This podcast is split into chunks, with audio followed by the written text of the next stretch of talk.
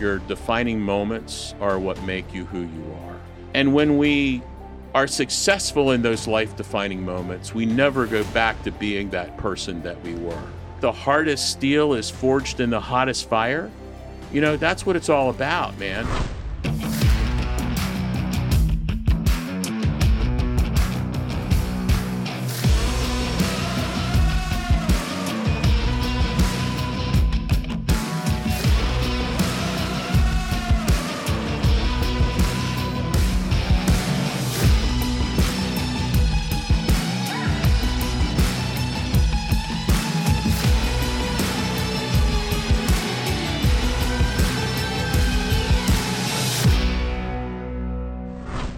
Back. This is the David Johnson Show, and this is a story about people. But more importantly, this is a story about leadership, relationships, and the relentless drive to accomplish the mission. We are joined today by Rear Admiral retired Hal Pittman. Thanks for coming on the show, sir. Thank you, David. Great to be here. You have a long story, and whenever people like you come on the show, it's always hard for me to have a pinpoint in where in your life to start, but let's kick this off somewhat from the beginning. Paint the picture of your maybe early years right up to joining the Navy. Sure. Yeah. So, um, you know what? I uh, I grew up in a, a very blue collar neighborhood. You know, sort of lower middle class, and um, uh, went to public school all my life, and you know, uh, uh, I went to a community college. Started out community college. Uh, after high school. I was an athlete in high school and a and a class officer, but I went to community college and then I transferred to a state university in North Carolina, uh, a college back then that no one had ever really heard of. That was Appalachian State University. Now they're pretty pretty well known for their football team, but back then uh, they weren't really well known. And uh, out of there, I um, it was during my time there that I decided that I wanted to be a Navy officer. And so I applied to officer candidate school and I was rejected. And uh, that hurt, but it was okay. uh, I decided uh, to enlist in the Navy because oh, wow. I felt that, you know, um, I felt that by my own uh, personal ability that I would be able to advance and I would be able to become an officer even if I uh, were to enlist. And so I did that. Uh, so it was I, always the goal to be an officer. You had that goal from day one of enlistment to yeah, eventually. Yeah. Okay. Yeah. That was it. It didn't. It didn't. It wasn't something that developed. It was always my plan, and because I didn't reach that in Plan A, I sort of went to Plan B. Sure. And so I enlisted, and uh, you know, I was originally going to go in under the nuclear power program. Uh, but then I did my physical, and they told me I was colorblind. So was a, there was about three jobs that I could actually do, and uh, which also would limit me later on, you know, in the Navy as an mm-hmm. officer. So I wouldn't wasn't going to be able to drive ships or fly planes. Mm-hmm. Uh, and so I became a Navy journalist, and I went through the training oh, wow. uh, for print and broadcast journalism, and I was assigned overseas. And uh, because of my uh, you know evaluations and performance you know, as a junior enlisted guy and then as a petty officer, I was able to eventually uh, get that opportunity to go to officer candidate school. You had to apply, get accepted still yep, at that stage. Yep. Go through the application yep. process and get accepted. And it was OCS was challenging because it was academically rigorous. Uh, and it was more rigorous than sort of you know anything that I had done up until that point. It was more rigorous than college, and uh, you know I uh, I would, did a lot of late nights, a lot of you know midnight uh, all nighters for tests and things like that, and uh, so I ended up uh, finishing OCS. I graduated in the bottom half of my class. I I was in the summer class, so it was all these engineers who were coming out of college, and you know really bright people, and you know I was sort of in the the bottom half of that group. Well, and so you know, um, uh, but it's about just grinding on, just continuing to, you know, do what you got to do to get to your goal. And so I, you know, got through OCS uh, and I went to my training in supply and logistics, spent about six months uh, there. And then I went to my first ship in Pearl Harbor, Hawaii. Oh, nice. You know, it's a funny story. I, I, remember the very the first time we met, one of them, we were having brunch, and you said I graduated the bottom half of my class, but one of the first to make flag officers. Yeah, well, I, I, I, was. I was uh, graduated in the probably the lower 40%. academically, and I was the first person in my my OCS uh, class to make flag. Do you feel OCS prepares you to take on leadership roles day one? I mean, are you taught a lot about leadership? So I would tell you this, David. I think the U.S. military in general is this great sort of um, leadership laboratory. Hmm. It is a great Leadership system. laboratory. It is a great system for taking young people, young American men and women uh, from average backgrounds, and training them to do extraordinary things. There's not one particular uh, training or element of military service that necessarily prepares you for leadership, but I think it's about putting all the tools together over a period of time. And the military uh, does a great job of taking young people, impressionable young people, teaching them a basic skill set, and then loading them with responsibility over a period of time and taking them to the next level yeah, inc- and growing them. Okay. So the military is a system that grows leaders. Interesting. So did OCS uh, OCS gave me some very basic tools and then I went to the fleet and it was actually then about learning to actually do the job. You know, I, I, I had a, a, some some ideas about how to do the job, but doing the job is largely about interacting with people and the people and the teams that you work with. So here I was a junior officer, and having been an enlisted guy, I understood this idea that there were going to be subject matter experts, you know, crusty old chief petty officers and uh, enlisted leaders that knew how to do this thing and had been doing it for a long, long time. And I had not. So I was malleable and I was willing to take their advice and their counsel on how to proceed and sort of the different specifics of the business of logistics on a on a ship at sea. Besides that point of under like the, looking at those experts on the enlisted side that have been in a long while, do you feel being enlisted prior to officer made you a better officer? I, I think it did, yeah, Yeah. I think it did because I, you know, it's all about humble roots. I mean, I came from very humble roots, and I'll never forget where I came from. Growing up on the streets of Baltimore, I mean, you know, uh, and so that helps shape you. But I think there's some other things that that guide and help contribute to your development as a leader in the military. And so, you know, you've heard folks like General Petraeus talk about sort of the tenets of the strategic leader, and that's the that's the execution of leadership. You know what leaders do, sort of on a on a macro level, uh, and so and those things are very very important for being an effective leader. You know, it's about getting the big picture right, communicating the big picture across your team, then executing, you know, the mission, doing, you know, putting all the pieces into place, and then assessing and going back and doing it over again. You know, getting that that big picture right, what what you need to do, and continuing forward. It's a continuous cycle. So that's about the execution piece. But I'm also uh, I really believe in the values piece. I, I, you know, talk about sometimes what I call values based leadership. And that's, you know, understanding what your own core values are as a human being and being able to distribute those over the execution of leadership as a system, if you will. When did all that start kicking in, though? I mean, like you said, gradually military trains leaders. You graduate. That wasn't day one. I mean, you No, to- absolutely not. No way. No way. This is this is the culmination of you know thirty years of a military career and then a career going forward in the civilian sector. So you know, uh, again, the military is a system that takes young people and does extraordinary things with them, and over time. You build people up. And so, you know, you get more skills, you learn to lead at a higher level. And then if you're successful, the military moves you to the next level. And if you're not successful, you, depending on at what point you are in your career, you either stay there or maybe you get out and you go do something else. What's the it's like you said, a culmination of 30 plus years. What's the responsibility level of somebody like your first position outside of OCS? What level of responsibility are you playing at? At so, you know, as a junior officer, regardless of what service you are in, I mean, you're going to have a group of people uh, you know, that work for you or with you. And, you know, so on board a ship, I was an assistant supply officer and I had a, a, a department of about 30 some people. Okay. And I was responsible for their training and development.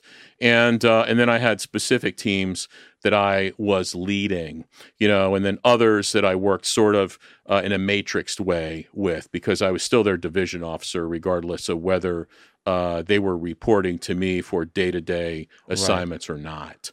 So, you know, and most junior officers are going to have that same kind of level of experience. They're going to have a handful of enlisted troopers that they'll work with. They're going to have those senior enlisted leaders that are technical professionals, you know, in the business, mm. you know, whatever area Tactically that they're in, whether in that, yeah, yeah, yeah, whether it's operations or supply or intelligence or whatever. And so, you know, but the the one thing, so listening is very very important david. So even when you're a 22 year old green officer it's about listening because the people around you are the ones that are going to be advising you and your job is sort of to sift through uh, the different pieces of information in order to make cogent decisions on a leadership level. So you got to you know and even at the four star level I mean, the best four star leaders that I have served with get all bring all their staff around them and they say, "Okay, team, here's the situation." And they lay it out and they say, "I need your best military advice." You know, and and the the those staffers go around one by one offering perspective, you know, to that four-star general or admiral. At the I end mean, of the that's day, the way it's done. he or she has to make the call, the final So- decision. Yeah, a- absolutely. So That's- so that's the you know that's the responsibility of a senior leader is you know they're the ones that are going to shape that decision and that strategy moving forward. But the best ones are always highly collaborative and taking that you know taking in what the team provides and distilling that and then coming up with a cogent response to whatever the issue uh, is.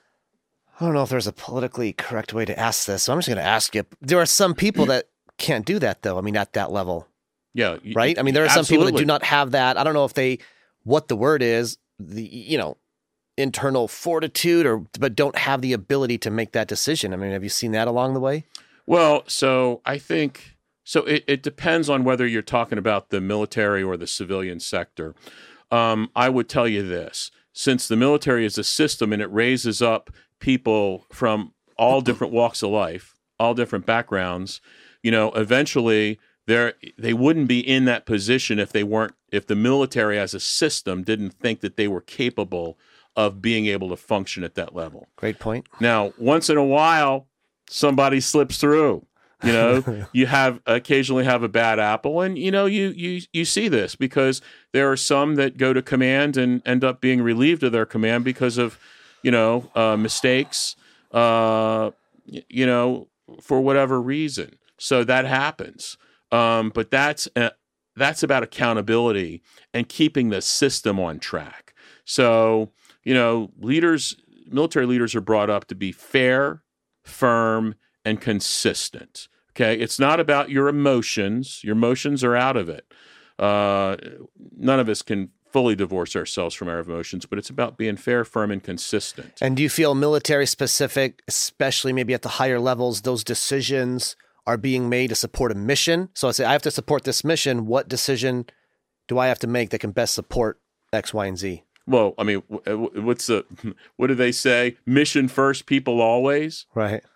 you know and so it's taking into consideration the the health well-being and morale of the troops but at the same time you've got a very very definitive mission to get done and this is you know in the military it's a life or death mission right? Sure. it is the defense of our nation you know and all of us raised our right hand and swore an oath to defend the country against all enemies foreign and domestic. And so uh, and there's a camaraderie that's built around that mission at a high level. So and and that's something that you may never get in a civilian setting. That's one of the get. things that veterans are get. so disappointed with, or often disappointed with, when they transition to the outside because they don't have that same camaraderie that they had in uniform. Sure. Because you're shoulder to shoulder with the person next to you, focusing on a you know big, hairy, audacious goal, whatever that is. uh, a really, really important mission. And, you know, it's life or death stuff. It's, it's a big deal. We're going to definitely get into that at the end. We were talking right before camera, and you said life defining moments. What were some of your early life defining moments after OCS? Yeah. So, um, David, I would tell you I have a philosophy that your defining moments are what make you who you are. So everybody kind of moves along in life on a certain equilibrium. And then there's these things that happen to us, and they push us harder and they stretch us farther than we ever imagined. And and when we are successful in those life defining moments, we never go back to being that person that we were. Because you've proven to your, you've been tested and proven to yourself yeah, you can yeah, do it. Yeah. You hmm. know, what is it? The hardest steel is forged in the hottest fire. You know, that's what it's all about, man. And so I'll, I'll give you an example.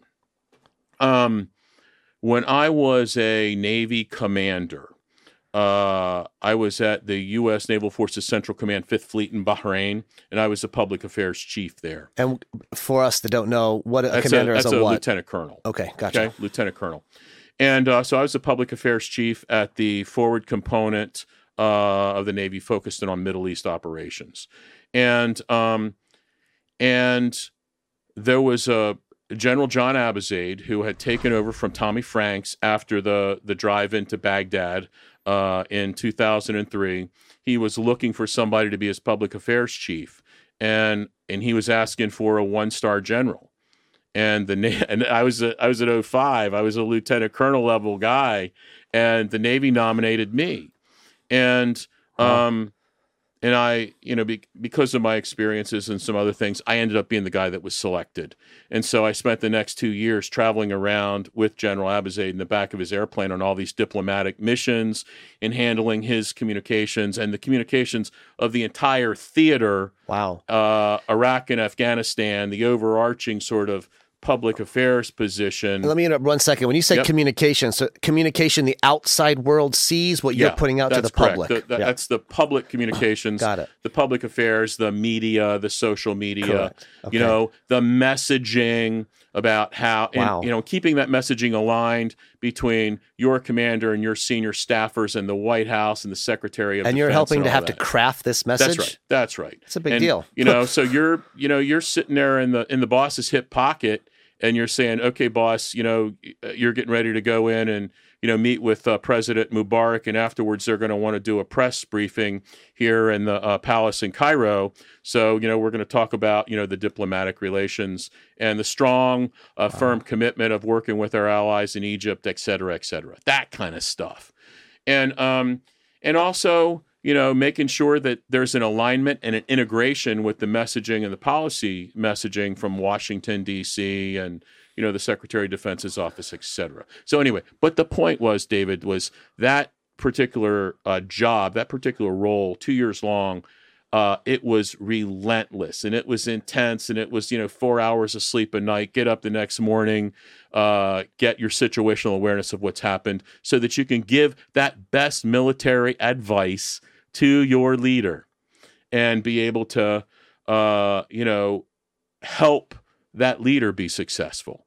And so that, that those two years were a defining moment in my career. They really stretched me to a point that I didn't realize that I could be at, and uh, and I grew from that. And I'm sure that had to get your name on the radar, maybe, or kind of elevate you a little bit in other circles. Yeah, I'll give you another one. Um, uh, on October 12th, 2000, I was working in Washington, D.C. at the Pentagon, and I got a call at like 6.30 in the morning uh, from uh, a gent who I worked with. He was telling me he wasn't going to be in. He was the duty officer in the Pentagon, and he was stuck there because USS Cole had been bombed by al-Qaeda terrorists in Aden, Yemen. And um, and then that was the first call. And then the second call I got was about a half an hour later that said, pack your bags, you're going to Yemen. And so I ended up on wow. the airplane with the Foreign Emergency Support Team, which is the crisis team that we send wherever there's a an act of international terrorism that um, impacts you know American uh, people, American uh, forces, etc. And so I went with the FEST to Aden Yemen, and I was there for you know a month and a half or whatever it was while we worked on the recovery of USS Cole. That was another one of those scenarios where, you know, folded into a brand new organization, providing, you know, the best guidance to the Joint Task Force commander and also to uh, Amb- Ambassador Barbara Bodine, who was the American ambassador uh, to Yemen at that time, you know, and functioning sort of in that same role as an advisor. Wow on strategy and communication. That was another one of those situations where you know you you, you get it you sleep when you can and work around the clock because basically the mission's not going to stop and it's coming at you at a thousand miles an hour that stretches you that you know pulls you in a way that you're never going to go back to being who you were before that so to that point i'm to 180 us and we're to come back around full circle and uh, i'm to put you on the spot a little, a little bit here sir it's leadership is not always cotton candy and rainbows. I mean, we're humans. We have a life.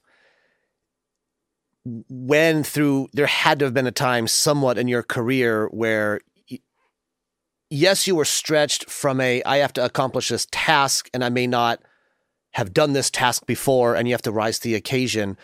But talk to me a little bit about the personal aspect of leadership because it had to have been a, a, time or two you didn't want to lead. You're having a bad day, something's wrong at the house, something, and you still had to get up and lead people. Everybody has a bad right. day, right? Right.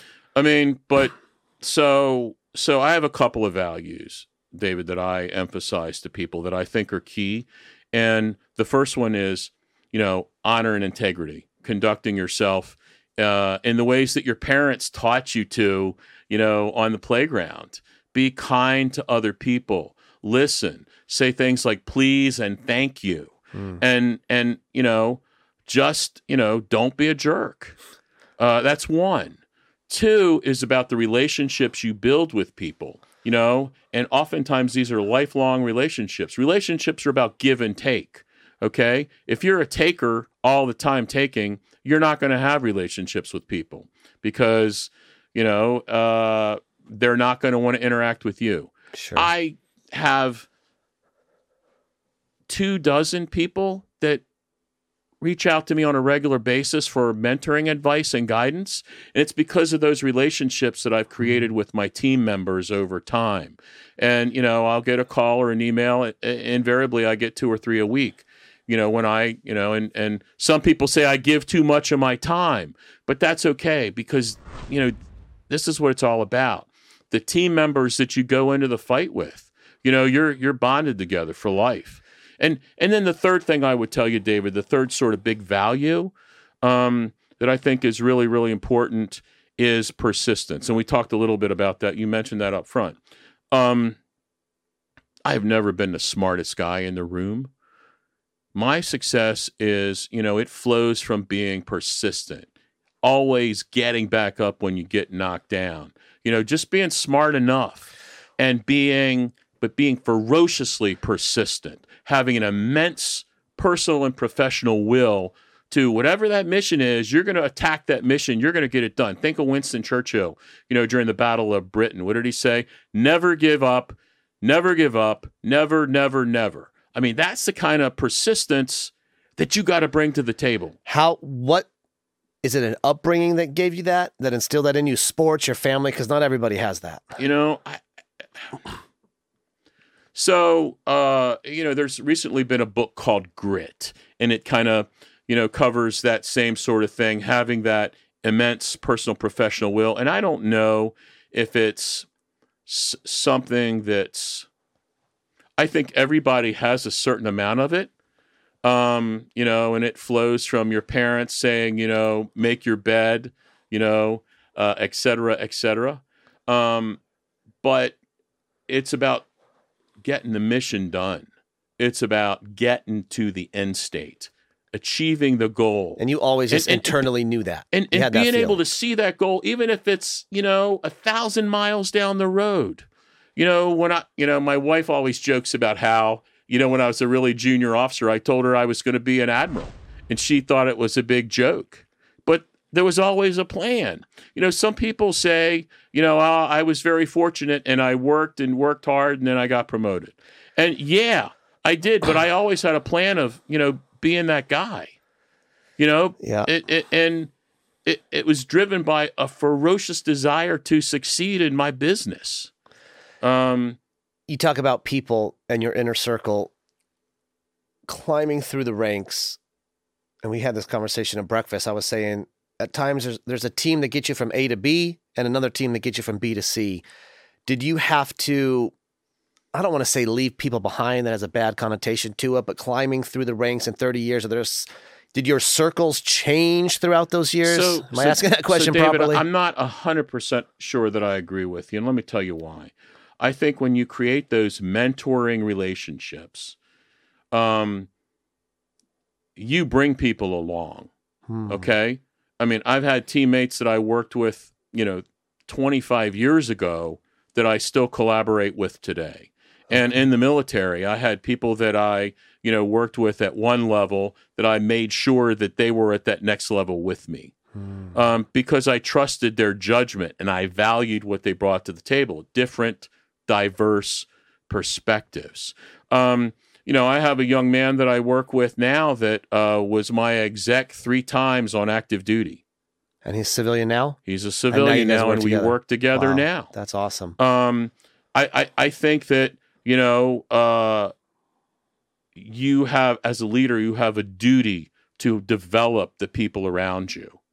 wow Okay. And it's about bringing the, you know, it, when you're entrusted with that very special role of being a leader, part of what you do is bring the people up around you. it's all about people You collaborate with them. And when you're making a decision, you know, I mentioned before about having this team around you that's advising you all the time. You know, and I'll say this I have what I consider a personal board of directors. I have people that I've worked with, you know, that I've known for 40 years from from junior high school, you know, who are now uh, tech CEOs and venture capitalists. And, you know, I, I like, for example, I go to uh, Florida uh, you know, every couple of years and meet with a group that was at my junior high lunch table. And we have a weekend together, and they're all enormously successful. And they're all more successful than me, you know, much more successful than I am. And, you know, and I learn from these folks. And so you always have to have this mindset, a growth mindset of being able to learn from the people around you. So as a leader, you have t- a team around you to give you their best professional advice but you also have to be open minded and take your information from different sources, you know. And then when you make that decision, whatever that decision is, say, here's what we're going to do, and here's my thinking.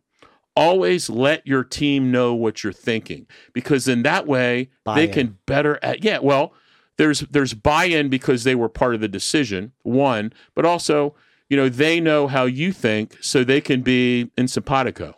Hmm.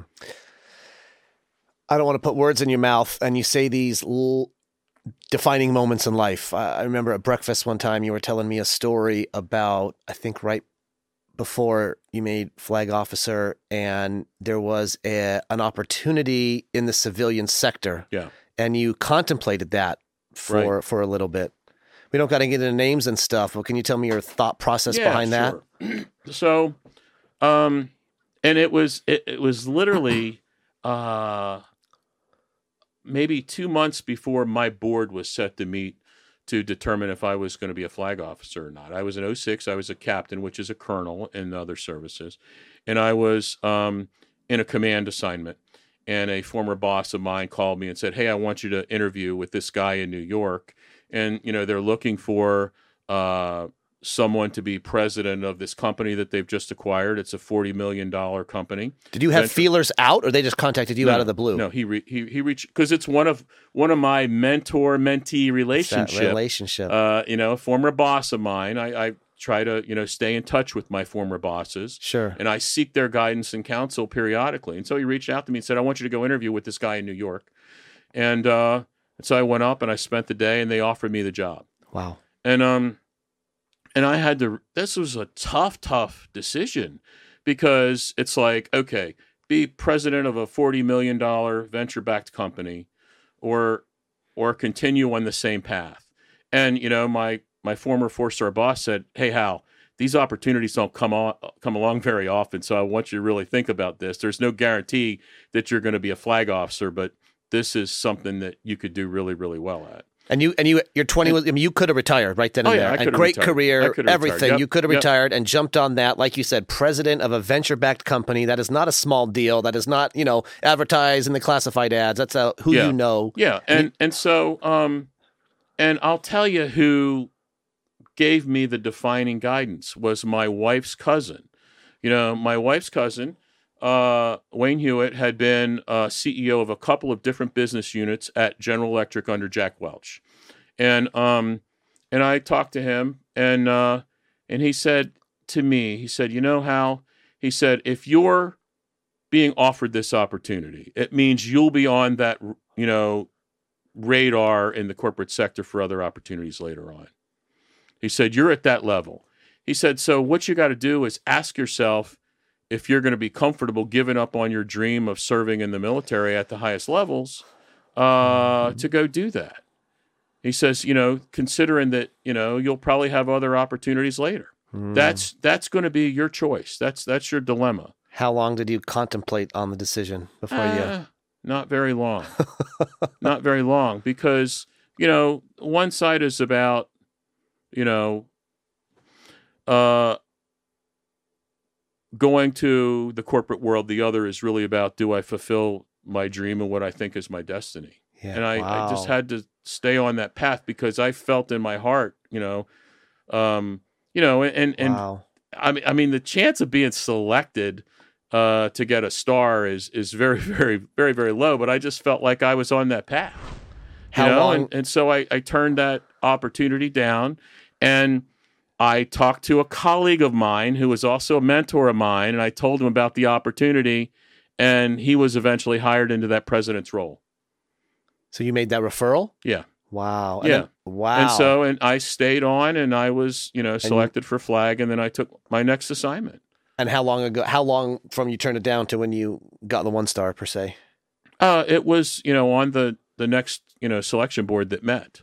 So it was, I don't know. I I, I was officially, I was unofficially, uh, well, okay, let's just say this. I was officially informed, uh, probably about five months later. Five months. Okay, that's what I was getting yeah. at. So you know, but I, I I made the right choice for me. You gotta you gotta do what's in your heart, and at the heart of it, I I mean I love to lead people. That's what I'm really really good at. I might have been a public affairs officer, you know, and and some people associate that with being a technical expert in a certain field, but I mean what I've always done best is lead people, and so I had the opportunity to do that as a flag officer, having you know big teams with big goals. not only lead people. I mean, at that level, and I know nothing about it. So you do you, you set policy at that level. I mean, you well, affect, you right? advise. You You advise, advise. on policy. You don't really Okay. set policy. I, I had a chance to work on some big policy issues when I was in the Secretary of Defense's office. that touches tens And- of thousands, hundreds of Yeah, thousands of people. Yeah. And so that's, but that's part of being a leader in the military. You know, you grow into those kinds of roles, and you're advising people who Mm. do set policy.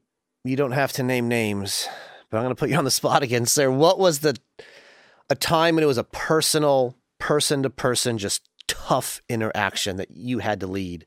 You didn't see eye to eye with somebody. You didn't get along with somebody. I mean, 30 years, there had to have been a few.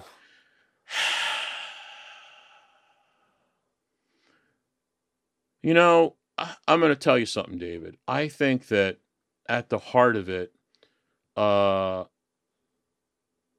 okay, so let's do this.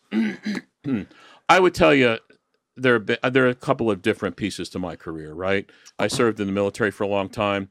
I, I now serve in the civilian sector. I, uh, you know, am, am deeply involved in some nonprofit work around the veterans workforce development space, making sure veterans have careers and job opportunities, you know, and I also have a, a, a role in uh, my company as the head of uh, military and veterans engagement for uh, Arizona's largest uh, energy company, clean energy company, uh, Arizona Public Service. And I would tell you that um, uh, I've had some challenging experiences. I've certainly had more challenging experiences working in the civilian and nonprofit sector than I had in the military. Wow. And let me tell you why. I again, it's it's not I'm I'm not trying to say that the military system of leadership is better than other systems, but it takes individuals and it brings them up in a certain system, and a certain type of behavior is expected Mm-hmm. from those individuals. And look, it can be tough, it can be hard nosed, it can be head to head, but at the end of the day, it's collaborative. And you walk off into the sunset and you execute when the boss says execute. Um, you know, in in the civilian sector, you can run into issues like people who, for example, dig in their heels and don't want to work with you, like staff members, Mm. uh, or you can run into individuals, individual bosses who can be extreme micromanagers, which is absolutely not the way that I do business. Uh, and it just makes Hmm. you know you're getting your job done a lot harder. Uh, but at the end of the day, if you fall back on those values that I talked about earlier, one sort of your your own honor and integrity, the way that you do business. Uh, two, your network that may help you and advise you and mentor you through a tough situation. And three, being persistent. I got to make sure I got three fingers up there. Being persistent in every time, you know, in dealing with that person or that individual, you know, you continue on. You don't shrink from the fight. You know, as we say, you run to the sound of the guns, right? Mhm. You know, you it, it's not about going head to head with somebody, but it's about engaging in an intellectual way and being persistent in um, carrying on. Yes. And uh, and I and I think I, I can think of a couple of instances that were challenging after I've taken off the uniform, and in you know in all those uh, instances, sort of those values that I talked about really kind of carried me through. so you took off the uniform. Tell me about your transition out. It was tough. It was tough. I mean, you know, you'll have these uh, friends, uh, all of whom you know are are still wearing the uniform or, or whatever. They haven't made the transition themselves, and they'll say, "Oh, you're gonna have no problems." You know, you're a you're an admiral. You're gonna have no problems.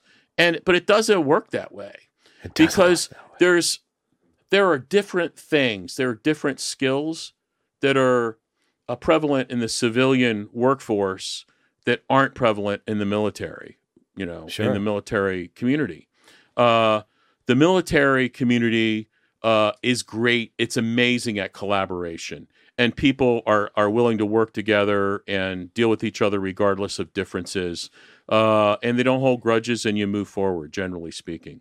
Um, Hmm. in this and, and it's uh, at the end of the day in the military it's about execution. It's about getting the mission done. That's what matters. Um, in in the civilian workforce there's an element of looking good and sounding good that's about how you impress those around you. Sure. and the the networking piece that you're never taught in the military because that's not something you do. Interesting. okay? So that's called fraternization in the military. And it's against it's against military rules. Fraternization, in, uh, in the civilian workforce networking. that's how you get ahead. And so that's a challenge. And being able to just you know so so there are there are different systems and it's not that one is better than the other it's just it's different and if you want to transition from one to the other you've got to learn the other system Interesting. You got to learn the other system. Wrap this up. We live in the great state of Arizona. Um, most Of Absolutely. the, most of the guests flew in. We have the luxury, I'm going to say, uh, to live here. It's the weather's great most months out of the year, but there. What are you doing in Arizona? There's a lot of veterans in Arizona. There's a lot of support here in Arizona for veterans. Yeah. paint that so picture. first of all one in 10 adults in the state of arizona is uh either a veteran or currently serving 680000 uh, we have about 6 million adults in the state so one in 10 It's a big deal. uh, it's a very uh, veteran heavy state wow. um, uh, we've in working with um, the governor's office and one of the major nonprofits, the Arizona Coalition for Military Families, we created the Arizona Corporate Council on Veteran Careers back in 2016, which is an organization. It's comprised of some of the biggest companies in the state of Arizona that employ veterans, and we're really about fostering an environment that uh, and and an understanding and a learning to some extent uh, for corporations, for companies, uh, to understand the value that veterans bring to the workforce. You know, that sort of mission focus, that um, you know, honor, courage, and commitment kind of thing. The ethos that that ethos that the military member brings to the civilian workforce, and so we're we're doing a number of things around that. Uh, Do you think veterans are often misunderstood in the workforce? Yeah, absolutely, absolutely. And so we're trying to help employers better understand the value. I mean, you know, uh, Duke University just last year did a study of civilian corporations, and even in companies that supposedly have veteran hiring preferences, mm. there's still a systemic bias against veterans uh, from those who haven't served. I mean, that's that's what the research shows. It's not me. It's not Hal saying it. It's what the research shows. And so we're trying to help educate, you know, on that front. What can the veteran do better to to take more charge, to give themselves a leg up, to get hired and learn your business. Learn Thank your business. You learn your business and create relationships with all those uh, people around you. I didn't know you were going to say that, but let me tell you something. At 28 years old, I was running a tech startup. On paper, we got valued at 2.1, venture back, 2.1 million dollars. Biggest crash and burn ever. I won't go into it. But the reason the company failed because I didn't know my business. Yeah. I had no clue what I was doing. I yeah. had no business running that company. I had no business starting that company. all the above. So I'm glad you said that. You got to educate that, yourself, man. You've got to educate yourself. I can learn, talk for the rest of the you day. You know, learn that. whatever business that is. Just learn about it. You know, learn as much as you can. Be voracious. Have an open mind. Read. Absorb the information around you. Learn from other people. Bring bring on more mentors that can help uh. you understand. I literally feel like I've had the same conversation with myself, and I can't believe you're saying that. Right? I I'm, I could not agree more. Um, we got to wrap this up. I wish we Absolutely. could talk all day. In conclusion, we had some people write in, and I, I just have to ask this. This is not my question. This is an, uh, an anonymous, I think, Air Force veteran out of Texas, or I forget to be honest. What's a second best veteran state, by the way? Texas. Yeah. Yeah. Uh, you know, we, we have a, a, a, healthy back and forth with them because they like to say that they're the most veteran friendly. So. Interesting. So are there correlations coalitions like yours in, in a lot of states trying uh, to do they this? They just created one. Yeah. Yeah. In Texas. Yep. How do we pull this together on a national level or is that well, even a we, we we need to. And maybe, you know, so like I, I, work with a number of organizations here in the in the state of Arizona that have sort of a national focus as well on the veterans, you know, on the veterans hiring front. I think there are organizations out there that could be that umbrella. You know, like the one of your guests is going to be AP Powell from the Arizona Foundation. I think that they could help with that. I think there are others that could help with that, focusing on bringing the different organizations from the different states together. Because then what you get is cross pollination of veterans from different states that look for job and work opportunities and veteran friendly companies. That's and you know deal. what? The cream always rises to the top. That's we live deal. in a meritocracy, David, and so you know those those companies that are really not talking about it, not talking a great game about supporting veterans, but really are supporting veterans. They will rise to the top. That's true. And and it's it's important that we share that information so other vets are knowledgeable about it. What's a tactical piece of advice? This is the question from our uh, anonymous write in. Not like work harder or anything like that. What's a tactical piece of advice you would give your 30 year old self?